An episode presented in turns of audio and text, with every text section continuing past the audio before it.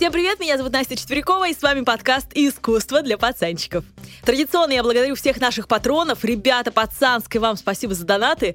Не забывайте ставить нам баллы и лайкать на просторах платформ, где вы нас слушаете, ну, чтобы мы были в топе, э, и чтобы о нас узнала как можно больше добрых пацанчиков. Напоминаю, что книженция слэш-шпора по искусству простым языком с иллюстрациями и QR-кодами э, на видео по теме той или иной все еще есть на полках магазинов, хоть ее и не так много осталось. И как показали ваши комментарии и отзывы, кстати, огромное спасибо за них, э, эта книга оказалась весьма полезным чтивом и отличным подарком, как мне пишут. Поэтому пойдите и полистайте ее, ей и мне будет приятно. Называется она «Искусство для пацанчиков. Точка по полочкам. Точка. Работаю над продолжением. Честное пенсионерское». Ну а сегодня поговорим о художнике, про которого недавно вышел очень трогательный фильм с Бенедиктом Камбербенчем в главной роли от Уилла Шарпа. Уилл Шарп, режиссер э, сейчас, а вообще известен как больше актер, наверное. Известен он по проекту и, и даже он снимался в «Шерлоке», по-моему. Да-да-да, было такое. Называется фильм «Кошачьи миры» Луиса Уэйна. Очень красивый и, главное, что биографически точный фильм, потому что с художественными фильмами так не всегда получается, как вы понимаете. А, в общем, запасайтесь попкорном и платками. А если вы кошатник, смотрите вместе с котиком. Возможно, ему тоже понравится. Кстати, детей тоже можно взять на фильм. Он абсолютно э, семейный, абсолютно семейный. Я смотрела уже фильм и э, думала, все смотрела и думала, откуда же я знаю историю Уэйна? А потом вспомнила, что э, давным-давно э, я заинтересовалась искусством сумасшедших и вообще э, сумасшествием в искусстве. Э, и э, изучала очень много этот вопрос, и также э, читала, помню, что книги по э, психиатрии, по психологии, и там везде просто приводилось в пример рисунки Уэйна, как они, собственно, вот в стадии проходили, да, от нормальности до э, сумасшествия абсолютного. И э, вспомнив это, я как раз э, вспомнила вот этих замечательных его котиков, которые от котиков до каких-то котофракталов расходились. И, конечно же, думаю, блин, это интересно об этом человеке рассказать и вам тоже. Я думаю, что вам тоже будет интересно. Ну, а по сути, искусство сумасшедших называется арт-брют. Это чтобы мы были в теме. Это термин, который ввел французский художник Жан Дюбуфе еще в 1945 году. И э, это только для того, чтобы как-то назвать свою коллекцию рисунков и произведений искусства, которые он собрал. А там было искусство как раз душевно больных, инвалидов, заключенных, просто чудаков-одиночек, медиумов, что было тогда очень популярно. Э, ну и, собственно, вот по-французски это называется art brut, то есть такое грубое искусство, необработанное искусство. А в английском, э, в английской литературе оно называется outside art, да, outsider art, то есть вот искусство аутсайдеров. Ну, а потом э, Жан Юбер Мартен э, написал такую вещь, как «Маги Земли». Это было уже в 1989 году. И в этом труде он уравнял эстетические и интеллектуальные права произведений как классиков искусства, так и современного искусства, так и работ э, ремесленников Африки, каких-нибудь аборигенов там э, и так далее, первобытное искусство, по сути. А еще туда же он отнес аутсайдеров как раз, и таким образом э, он э, произвел такую вот революцию в искусстве, то есть всех этих людей он говорит, а почему их не считать э, такими же художниками, как мы считаем великих? То есть вот с тех пор эти работы продаются, с тех пор эти работы выставляются в музеях, с тех пор эти работы являются искусством. Ну, а большое влияние на такое направление, как арт-брют, э, наказали еще и, конечно же, книги э, психиатров, которые изучали э, в том числе и творчество э, и сумасшествие, да. Э, это было еще в начале 20 века, века. Две книженцы, кому интересно, можете просмотреть. Это Ханс э, Принцхорн, художественное творчество душевнобольных 1920 года. И еще э, одна была книга популярна тогда такого швейцарского психотерапевта Вальтера Маргенталера «Душевно больной как художник». Написал он ее годом позже, в 1921 году. И вот эти две книги привлекли огромное внимание сюрреалистов, а потом вслед за ними дадаистов и футуристов. И э, многие художники, поскольку там тот же Сальвадор Дали, например, вызывал у себя искусственно сумасшествие, да, паранойю искусственно он вызывал. Но э, можно было просто взять искусство душевно больных, и оно было бы гораздо ближе, потому что с чем работает сюрреализм, да, над реальностью переводится, я напоминаю, с подсознанием, да, э, и вот что еще лучше показывает нам подсознание человека, как не труд людей, у которых это подсознание в какой-то момент начинает вытеснять э, сознание, да, эм, реальность вытеснять. Поэтому, э, собственно, огромное количество с тех пор этих картин и много музеев очень в мире, и в Берне большой музей, в Лозанне, в Вене хороший хороший музей Outside Art Санкт-Геленне. В Санкт-Петербурге, по-моему, тоже открывался, не знаю, что с ним сейчас. В Москве был музей, коллекция большая Владимира Абакумова, но, по-моему, в 2014 он закрылся, потому что недостаток финансовых средств был. Собственно, там был вход бесплатный. Но, может быть, и откроется что-то еще такое в Москве. Если вы знаете, что что-то такое есть, напишите мне, пожалуйста, в комментариях. Но вернемся к Уэйну и его котикам. Вообще, э, как и в семье того же Мунка, у Уэйнов была шизофрения наследственная. И как у Мунка, сестра младшая Уэйна страдала этим заболеванием, с 30 лет помещена была в психиатрическую больницу. У него же оно обострилось гораздо позднее и связано было с травматическими событиями в его жизни. Но пусть это будет небольшой спойлер, и давайте обо всем по порядку. Луис Уильям Уэйм, полное его имя. Он родился в 1860 году в Лондоне. А, родился он в мелкобуржуазной семье. Причем, знаете, в фильме очень хорошо это показали, что э, внешне она такая вся семья приличная, такая вся да, вот э, изображающая, что у них все хорошо, а на самом деле внутри понимаешь, что там гниль, гнилья вообще и беднота, и все плохо очень в этой семье, да, но вот э, викторианские нравы, да, той эпохи вот вынуждали людей э, казаться не теми, кем они, собственно, являлись на самом деле. Нельзя было там не просить о помощи, ничего там, ну, в общем, вот такие нравы были в тот момент. И его папаша был текстильщиком, а мама была француженкой по национальности, не англичанкой. И она рисовала узоры для турецких ковров, потому что это было тогда очень популярно, и выполняла разные оформительские работы в церквях. Поэтому, собственно, э, вот и э, понимаете, да, откуда его талант. Это, конечно же, развела его мама в нем. И вот эти узоры для ковров, в момент шизофрении, на мой взгляд, ну это авторский взгляд абсолютно, начали проявляться в его творчестве потому что то, что он рисовал, было похоже именно на узоры на коврах. И мама, конечно, повлияла на выбор профессии своего сына. Сам Уэйн в одном из интервью сказал, мама говорит, что в детстве я всегда очень любил раскрашивать и с часами развлекался, раскладывая опавшие листья. Ну, то есть вот что-то творческое ему было не чуждо.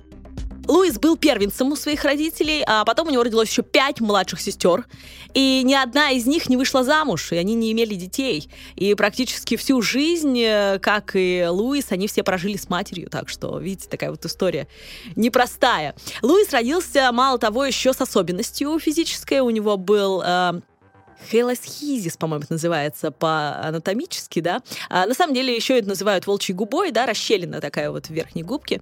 А, но он ее в зрелом возрасте скрывал пышными усами, и, собственно, не особо, в принципе, это, наверное, его напрягало. Это напрягало его в детстве, конечно, и поэтому э, до 10 лет он не ходил в школу. Э, к тому же он был ослаблен болезнями различными, скарлатиной там и прочим, и говорили, что до 10-11 лет, пока он не выздоровел от этой скарлатины, у него были э, ну, галлюцинации, некие миражи, да, которые потом прекратились, но это оставило след вот все равно на, на всю жизнь. Сам он говорил такую штуку, что меня преследовали призраки на улицах дома днем и ночью. Мне казалось, что я карабкаюсь по огромному бесконечному шару снова и снова, пока от ужаса я не приходил в себя. И э, тогда видение исчезало. То есть вот э, представьте себе, да, опять же параллели с Эдвардом Бунком можно провести, что у него тоже в детстве э, было все очень несказочно э, в смысле, да, вот физического состояния и здоровья. В детстве Луис очень часто прогуливал школу и э, шлялся по Лондону. Он знал Лондон как свои пять пальцев. И даже его самые неприглядные на тот момент уголки он тоже знал. И если вы собираетесь туда отправиться, то рекомендую не идти по скользкой дорожке проб и ошибок Уэйна, а узнать город за минуту прямо на экране своего мобильного. Открывайте приложение Aviasales, выбираете Лондон, жмете раздел «Короче, Лондон». Здесь вы быстро сможете сориентироваться, ведь на этой карте есть три самые важные раздела. Где жить, чем заниматься и что посмотреть. Я открываю «Где жить», смотрю карту, Тут названий нет, все равно бы я вот ничего не поняла, потому что я там не была, например. Зато тут все поделено на то, чего хочется. И поэтому все понятно. Вся карта поделена на деловой центр, современный город, аристократия, в центре недорого, хипстеры, ну и так далее. Я погуглила, где жил Луис Уэйн. Это ныне очень модный райончик. Говорю, что названия ни о чем не говорят. А на карте раздела «Короче» в приложении Aviasales это район хипстеры. Открываю и читаю. Богемный район для тусовщиков и свободных духом. Здесь вас ждут молодые дизайнеры, музыканты, винтажные магазины, веганское кафе, стрит-арт и бурная ночная жизнь. Обедать и тусить лучше всего на маркетах пивоварни Трумен. Отели без особого пафоса и роскоши, зато цены достаточно низкие. И до Сити пару минут пешком. Супер! Это сто процентов моя тема. А еще в этой классной, короткой и по делу шпоре по городам мира есть места с открыток во вкладке «Известные», подсказка, куда ходят местные во вкладке «Локальные» и мое любимое инста-места для красивых фоточек. Да чего ж круто! Раздел, короче, удобно, реально, коротко и по делу. Рекомендую. Несмотря на то, что э, Луис Уэйн постоянно прогуливал, ему удалось все-таки поступить в школу искусств Западного Лондона, а после учебы устроиться преподавателем живописи. Когда Луису было 20 лет, семья его потеряла папу. Умер папа, и Луис был вынужден содержать всю эту вот бабскую кавалерию, да, которая у него жила дома и поэтому искать э, какие-то более денежные заработки. И э, ему удавалось зарабатывать какие-то деньги, он рисовал для журналов, иллюстрировал что-то. Это были чаще всего какие-то пасторальные сюжеты, э, его отправляли там на какие-то фермерские выставки, еще что-то. Ну, такая деревенская жизнь. Вот он ее иллюстрировал э, в журналах. И в какой-то момент он переключился на рисование собак, например. Вот такой вот поворот. И первое его, кстати, антропоморфные, то есть похожие на людей э, сюжеты, это были как раз собаки, а не кошки. вот. А, но кошки в его жизнь пришли вместе с любовью. Дело в том, что Уэйн женился на гувернантке своих сестер, ее звали Эмили Ричардсон. И помимо того, что она была гувернанткой, она была его еще старше на 10 лет. Что, понятное дело, в викторианской Англии было просто возмутительно. Кстати, э, по этой же причине к ним на свадьбу из семьи вообще никто не пришел, прикиньте. Вот какие замороченные были люди. Английские зануды, по-другому не сказать. Но а, надо сказать, что это были самые счастливые несколько лет в его жизни. Почему несколько лет? Потому что Эмили поставили неутешительный диагноз. По одним сведениям рак груди, по другим э, рак легких. В любом случае уже все, неизлечимо. И в 36 лет ее уже не стало. И тут Луиса как раз спасли коты. Дело в том, что они вместе с Эмили завели котенка и назвали его, как бы вы думали, в честь Петра Первого, Питером. И вот этот Петруша стал вдохновением для Луиса и утешением для Эмили, и многочисленным, по многочисленным сведениям из разных источников, Луис обучил котенка сидеть неподвижно в очках перед книгой, ну, типа он читает, ну и прочим таким куклачевским штукам. А также, чтобы развлечь жену, он начал рисовать котов как живых людей.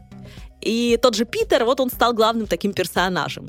В 1887 году журнал э, The Illustrated London News опубликовал рисунок Уэйна на развороте под Рождество, назывался он «Рождество у котят».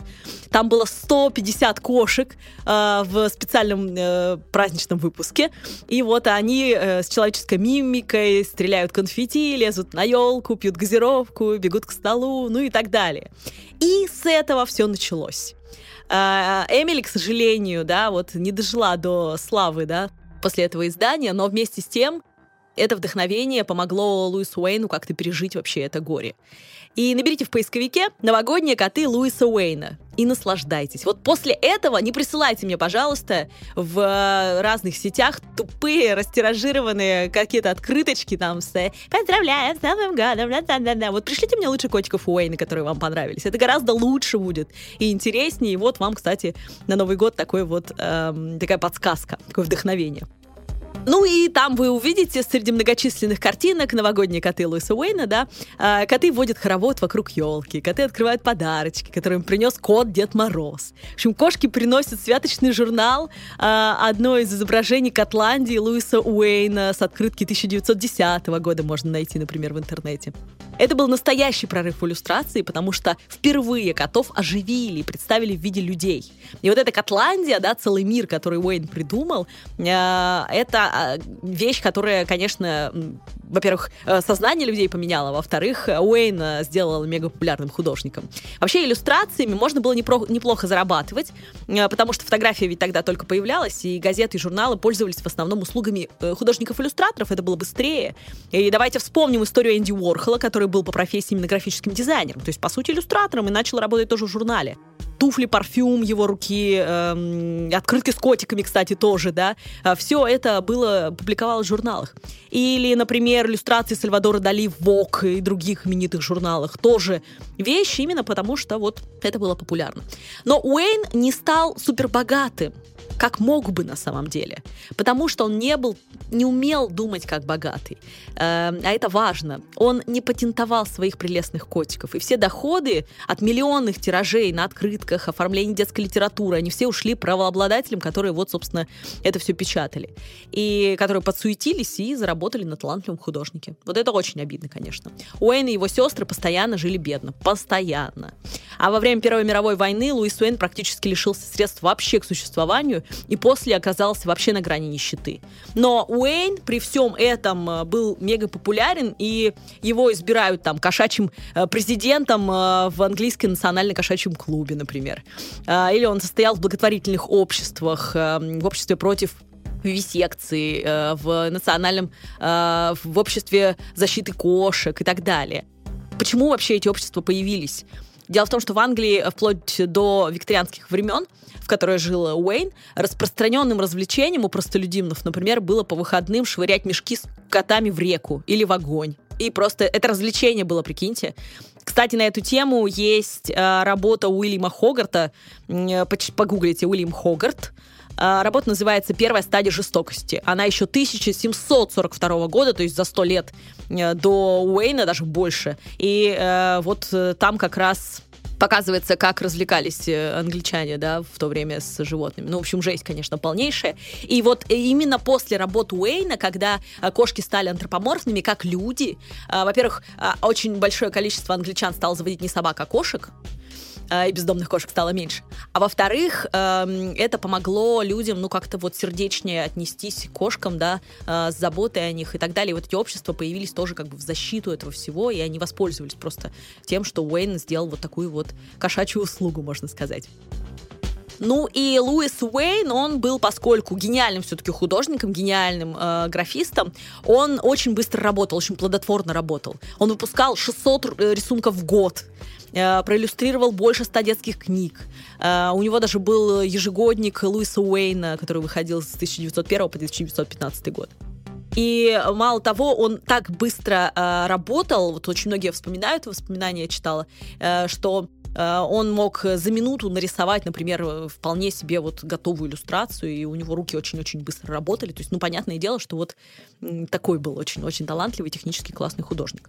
И, конечно, он тоже относился к котам как к чему-то близкому, очень родному. Это не просто иллюстрации были, да, э, потому что когда кот Питер его умер, это для него было, э, может быть, даже еще большей трагедией, чем когда умерла Эмили, потому что он вообще потерял последнюю вот нить с ней, связь вот с этим близким человеком, и он там рыдал, не знаю, сколько-то очень долго времени, в общем. Тогда я думаю, что его здоровье как раз и помутнилось. Часто вспоминают историю о том, как э, Луис э, увидел, как перебегает кошка дорогу, а навстречу ей мчится автобус, и он побежал спасать ее, запрыгнул в автобус, вывернул руль в другую сторону, представляете себе, очнулся в больнице после этого. И первым его вопросом было, все ли в порядке с котиком. То есть вот, ну вот, о, В общем, эм, мало того, что в Англии э, у него вот отобрали кучу денег, да, он э, поехал в Америку, его пригласили. И в Америке он думал подзаработать. Он даже сделал комиксы с кошками, что как бы вот логично, да, у него же есть целая Готландия. А, но разбогатеть ему так и не удалось. Он вернулся обратно. И э, тут-то у него э, спрогрессировала сильно шизофрения. И вот как меняются его коты. Это действительно интересная штука. Э, сначала он рисовал всего лишь э, как их, как животных их иллюстрируя различные вот выставки, кошачьи и так далее, другие животных он рисовал. А, возможно, что в частных коллекциях какие-то сохранились, но я, в интернете их много. В интернете их много. Где их найти живьем, пока не могу сказать. Э, ну, в частных коллекциях. Эм, и, например, э, есть э, абсолютно реалистичное изображение котика. Давайте я вам в телеграм-канал «Искусство для пацанчиков» покидаю просто картинки, чтобы вы их не искали, а вы посмотрите на них и посмотрите, как вот прогрессировала шизофрения, собственно, у него. Абсолютно реалистичный котик. Я бы даже сказала, в стиле гиперреализма у него есть. Вот абсолютно просто рисует животных. Или можно погуглить эм, кот на клумбе, например. Ну, тоже вот котик котик э, еще без человеческих черт просто сидит на клумбе и все. Или молодая, молодая кокетка, тоже такая кошечка с голубыми глазами, например. Э, ну и много таких вот у него картинок. Кот в поле, голубой кот. Знаменитая его работа uh, Ginger Flower Cat. Это работа в, в имбирном, получается, да? В имбирных цветах, что ли, кот, что-то такое. Ну а затем э, следующий у него период это э, когда кот Питер обрастает семьей. Э, там у него появляется Сиам Бриджит, э, длинношерстный полосатый Лео, утонченная Мина, ну и другие коты, которые приобретают человеческую мимику и становятся вот такими антропоморфными. Ну, например, Hungry Kitties — это вот голодные котики, у него есть работа, тоже вот как раз они там оживают.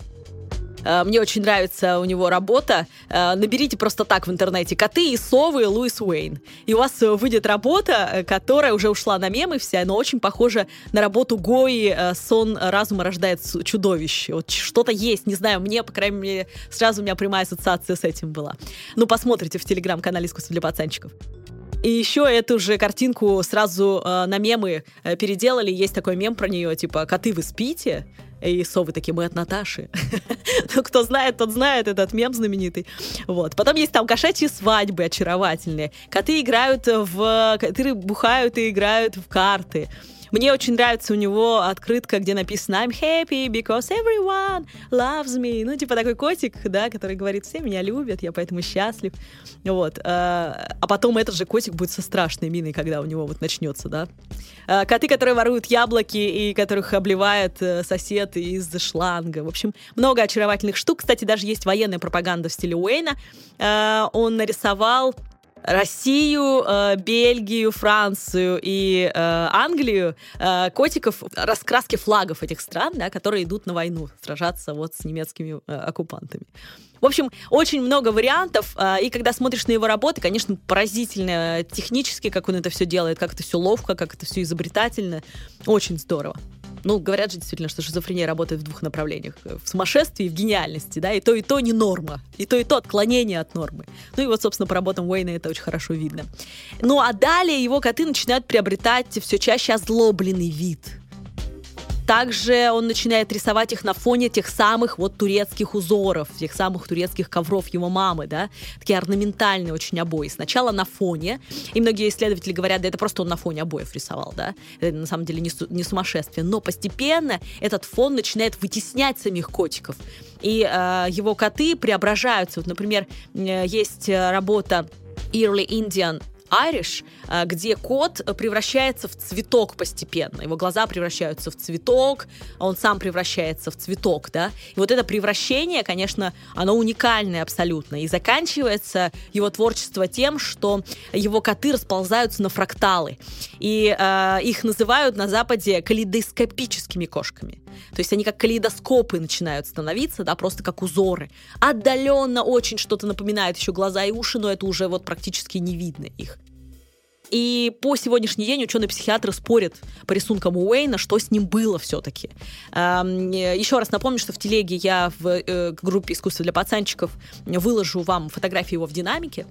А, но помните, я вам говорила в самом начале, что познакомилась с его работами, когда изучала шизофрению художников.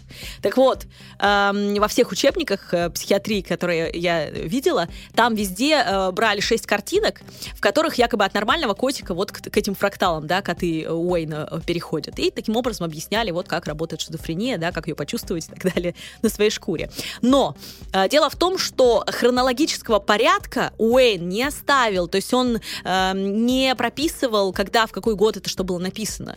И э, поэтому мы не можем сказать, что это не... Э, когда это появилось. Э, верна ли эта таблица? Э, так ли это было? В общих чертах, да, конечно, от реальных котиков вот к этим фракталам все прошло у него в творчестве. Но э, вот эта вот таблица в психиатрических этих книгах, да, в книгах по психологии, она не совсем верна. Она не совсем верна. То есть мы не можем до, до, словно сказать, что вот только так было и все, потому что нет дат просто-напросто. Но вместе с тем э, многие исследователи до сих пор исследуют Уэйна э, как человека, который вот э, изменил свое творчество и, и изменил свою, да, вот у него сознание менялось, и вот что-то с ним происходило. Например, Родни Дейл написал книгу Луи Уэйн. Э, Человек, который рисовал кошек, называется эта книга, можете ее поискать. По-моему, она не переведена на русский, но поискать можно. Критиковал он эм, как раз э, вот характеристику, которая была до него дана, и писал так. Уэйн экспериментировал с узорами и кошками. И даже довольно поздно в жизни э, все еще создавал обычные изображения кошек. Возможно, через 10 лет после его, предположительно, более поздних там э, э, работ, э, они тоже представляли собой модели кошек, а не, эм, собственно, вот эти вот фракталы. Так что вот он, например, топил за то, что э, на самом деле тут нельзя так э, огульно говорить, что вот как развивается шизофрения. А кто-то из ученых видел отклонения и в более ранних его работах. Ну, например, э, писали э, ученые некоторые о том, что э, и в его ранних работах тоже мимика кошек, она как бы ненормальная, она такая вот э, сумасшедшая абсолютно, да, э, ну, такая злая. Вот помните, я вам говорила про злую мимику, что начинается злая мимика постепенно у котов? Вот как раз они говорят, вот, это же тоже э, развитие шизофрении. А, потом есть мнение э, у некоторых ученых, что с развитием шизофрении качество работы ухудшается. То есть само качество работы ухудшается. А у Уэйна, напротив, мы видим больше разнообразия красок, техник, удивительных орнаментов, да, большую даже, может быть, техничность. Хотя это творчество, когда он уже пребывал в лечебнице. То есть оно, напротив, стало сложнее, а не э, упростилось. И вот вопрос возникает, была ли это шизофрения? Поэтому э, многие ученые приводят другие э, мнения. Они говорят, что, может быть, это был синдром Аспергера, например. Или вообще есть э, ученые, которые говорят, что это был, да, это был токсиплазмоз у него. Токсоплазмоз, токсоплазмоз — это, э, ну, вы знаете, от кошек передающаяся болезнь, да, паразитарного свойства. То есть даже и такие есть, которые вот это считают. А, хотя большинство, конечно, приходит к мнению, что все-таки это была шизофрения. А, ну вот есть еще, например, ученый, который говорит о том, что у него была зрительная агносия, так называемая. Это неспособность распознавать определенные объекты, даже если человек может их вспомнить, если его спросят. Но он не может их распознавать, да, они у него вот расплываются. Так что, возможно, эти коты у него расплылись, и вот э, тогда виной это заболевание. В 1917 году у него начались ухудшения, они были связаны, в частности, с техническим прогрессом, например. То есть он уверял окружающих, что кинематограф, внимание, похищает электричество из мозгов зрителей. А ведь он был прав, черт возьми. похищает. И YouTube иногда, и даже, ну, телек, понятное дело, да, это точно похищает. Но вот в чем-то, может быть, он был и прав. Может, он вообще не был чокнутым. Уэйн, э, ну, у него были отклонения другого рода. Например, он мог уйти среди ночи и скитаться по городу, да. Или, например, он э, постоянно переставлял мебель в своей комнате. Прям Ван Гог. Э, обвинял сестер своих во всех э, смертных и э, писал какие-то бесконечно бессвязные тексты. Кстати, Мунк тоже писал вот в момент обострения такое. Ну, а в конце концов он начал э, бить сестер. Ну и все. Понятное дело, что его сдали в дурку и э, это было в 1924 году. Его поместили в Спрингфилдскую психиатрическую больницу. Спрингфилд, привет Симпсонам. Э, год спустя э, журналисты нашли э, Уэйна в этой больнице, потому что ну куда попал, пропал Луис Уэйн, да, куда он пропал. И э, связались с премьер-министром Великобритании, представьте себе, связались с его большими поклонниками. В частности, они связались с писателем Гербертом Уэллсом, который был огромным поклонником Уэйна, и э, он э, написал э, такую очень трогательную э, речь. Э, он написал так: он создал кошку в самом себе. Он изобрел стиль кошки, кошачье общество, весь мир кошек. Английские кошки, которые не выглядят и не живут, как кошки Луиса Уэйна, стыдятся самих себя. И после этого выступления э, люди нашли денег, собрали, да, чтобы Уэйна можно было перевести в более комфортную клинику с садом и даже с кошачьим питомником, чтобы он там мог жить вольготно, а не э, влачить жалкое существование, как вот в этом Спрингфилдской психиатрической больнице. Его помещают в Бетлемскую королевскую больницу, и в 1930 году э, переводят в больницу э, Небсбери где он, собственно, проводит последние годы. Но продолжает там рисовать и работать. И там, кстати, состояние художника стабилизировалось, и он э, очень неплохо еще рисовал. Вот. Э, но, правда, стиль его работ тоже, опять же, одна из версий изменился под э, влиянием психотропных веществ. Опять же, привет вот Ван Гогу, да, э, послушайте о нем э, выпуск вот это влияет тоже все равно. То есть видите, сколько факторов.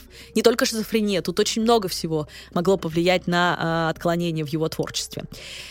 Ну и э, в этой вот больнице, в Бетлемской больнице, э, сейчас находится музей разума.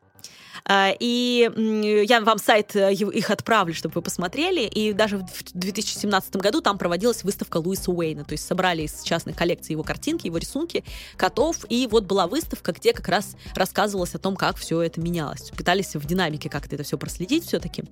И хоть э, Пикассо, Ренуар, Дали и Уорхол считали себя кошатниками, никто из них не рисовал столько кольтиков, сколько рисовал Уэйн. Поэтому он выигрывает все-таки по кошачьему э, конкурс на самого кошатного художника. Ну и м- закончу я цитатой своего любимого английского писателя Льюиса Кэрролла, который говорил, помните, «Вот это да!» — подумала Алиса. «Кот с улыбкой и то редкость, а уж улыбка без кота. Это я прям не знаю, что такое. Замечательно, Алиса в стране чудес. Перечитайте, посмотрите фильм про Луиса Уэйна, насладитесь э, и будьте здоровы. Вот, я думаю, что это лучшее пожелание.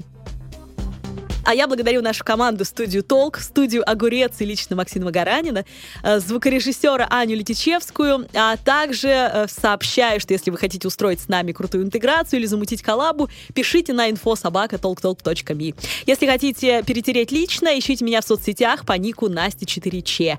Если вы слушаете нас на платформе, где нет описания подкаста, вы можете найти его в телеграм-канале «Искусство для пацанчиков». А также вы всегда можете поддержать любимый подкаст монетой на сайте Patreon ссылка в описании.